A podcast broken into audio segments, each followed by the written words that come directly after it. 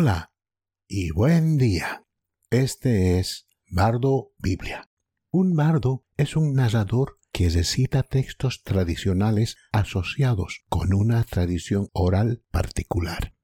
Estoy aquí para recitar y ampliar lo que dice la literatura de la Biblia acerca de quién es Dios y quiénes son los seres humanos. Este es el lugar en el que nos encontramos hoy. La Biblia es una compilación de 66 libros individuales escritos por más de 40 autores durante un periodo de aproximadamente 1600 años, comenzando aproximadamente entre el 1500 a.C. y el 100 después de Cristo. En los 39 libros que forman el contenido del Antiguo Testamento, diferentes personas, grupos de personas, naciones e imperios, diferentes religiones y filosofías desfilan ante el lector. El contenido del Antiguo Testamento se compuso durante el ascenso y la caída de los imperios históricos del pasado, Egipto, Asiria, Babilonia, entre otros. Este podcast, parte 2, responde a la pregunta, ¿cómo se compuso realmente el texto de la Biblia? Veamos varios lugares donde el texto responde a esta pregunta. En Josué capítulo 24, verso 6 dice, Cuidaos mucho de obedecer todo lo que está escrito en el libro de la ley de Moisés, sin desviaros a la derecha ni a la izquierda. Comentario. Josué es el sexto libro de la Biblia, siguiendo los cinco libros de Moisés, Génesis, Éxodo, Levítico, Números y Deuteronomio. El libro de Josué y muchos libros posteriores brindan comentarios sobre los cinco libros de Moisés. En el caso de Josué, argumenta que se han cumplido las promesas escritas en Moisés acerca de que los antiguos hebreos recibieron una herencia en la tierra prometida.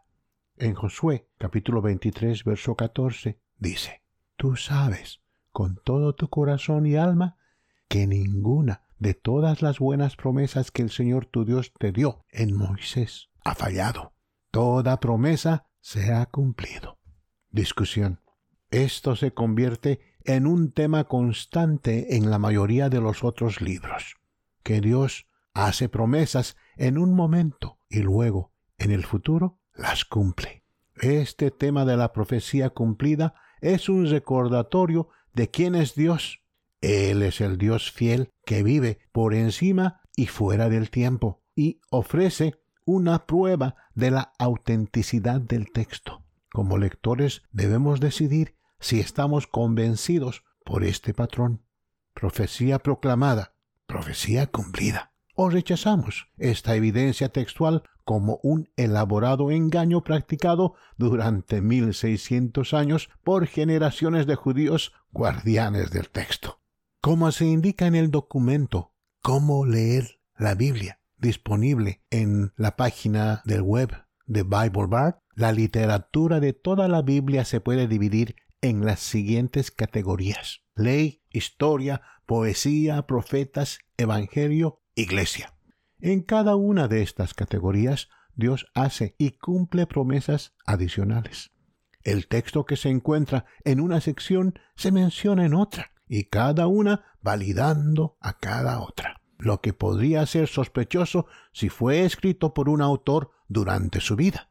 Pero la Biblia fue escrita por cuarenta autores diferentes durante mil seiscientos años. Esta validación textual es prueba de que este documento, la Biblia, nos llega como una revelación desde fuera y por encima del cálculo humano y sólo puede haber sido compuesta con guía y superintendencia sobrenatural ajena. El hecho de que después de los cinco libros de Moisés tenemos en el comentario bíblico sobre esos libros material adicional que agrega contenido histórico, poético y profético no es discutible. Diferentes autores en diferentes siglos agregaron material nuevo que proporcionó contenido histórico de la época del autor mezclado con material profético para algún tiempo futuro.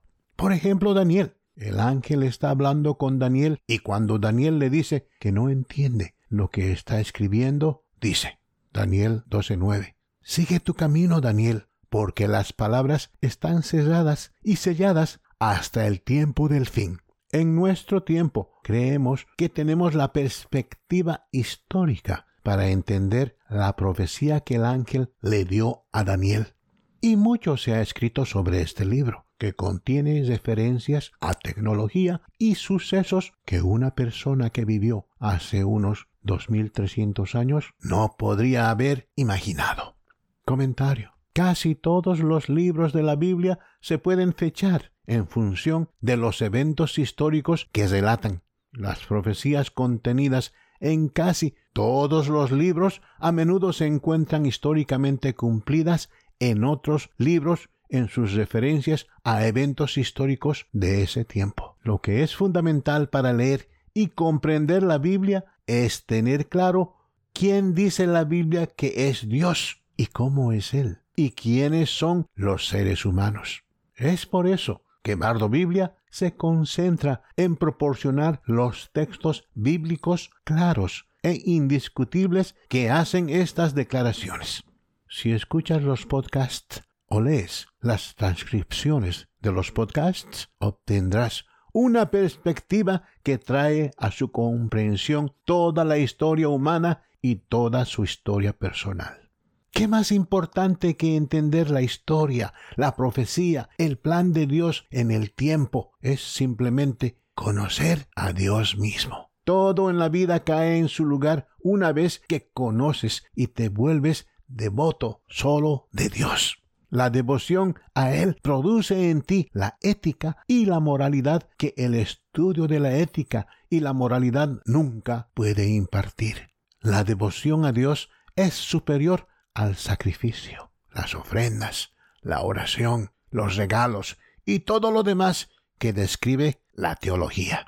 La devoción a Dios supera todo lo que el estudio de la doctrina no logra impartir. Si estás correctamente dedicado a Dios, no necesitas nada más para vivir tu vida en el mundo, porque Él está contigo y nunca te dejará ni te abandonará.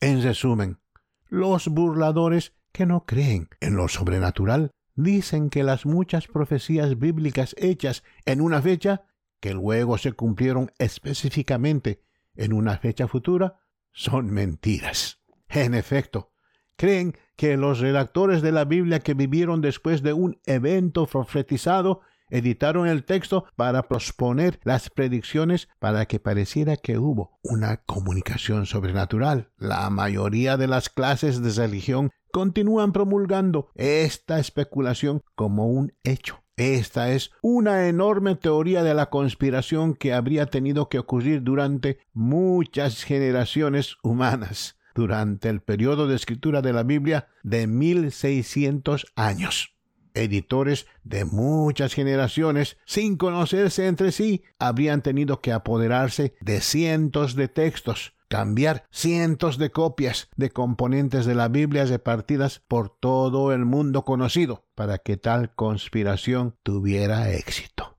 Si no crees en lo sobrenatural, esta es una forma conveniente de dar cuenta de los sucesos en la historia que claramente parecen ser sobrenaturales.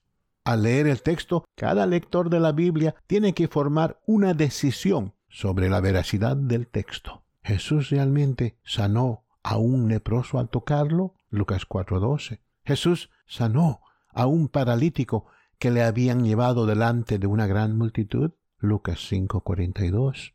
Jesús resucitó a los muertos? Lucas 7, 15. Jesús expulsó un demonio de un hombre que era mudo?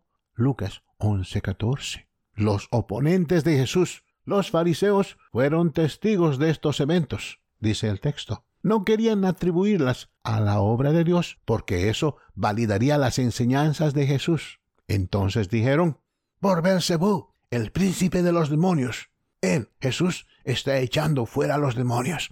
Lucas 11:15. Los opositores de Jesús tuvieron que reconocer la naturaleza sobrenatural de sus curaciones. Pero en lugar de reconocer que Dios lo hizo, atribuyeron las curaciones de Jesús a la obra del antidios, el diablo. Por supuesto, esta maniobra no ayuda al burlador de hoy en día porque todavía reconoce lo sobrenatural. Si hay un diablo, ¿por qué no puede haber también un Dios? Y sobre todo, si hay algo sobrenatural, ¿por qué no puede ser cierto el relato de la Biblia? Así es como funciona Bardo Biblia. Breves disertaciones, muy enfocadas, sin distracciones, sin desvíos innecesarios, al punto. Envíe a Bardo Biblia cualquier pregunta o comentario que desee ofrecer. Me alegrará oír de usted. Si tiene alguna pregunta o comentario, escriba al siguiente correo electrónico biblebardus at gmail.com. Eso es b i b l e b a r d u s arroba g m a i l.com. Gracias por acompañarnos y escuchar estas disertaciones de Bardo Biblia.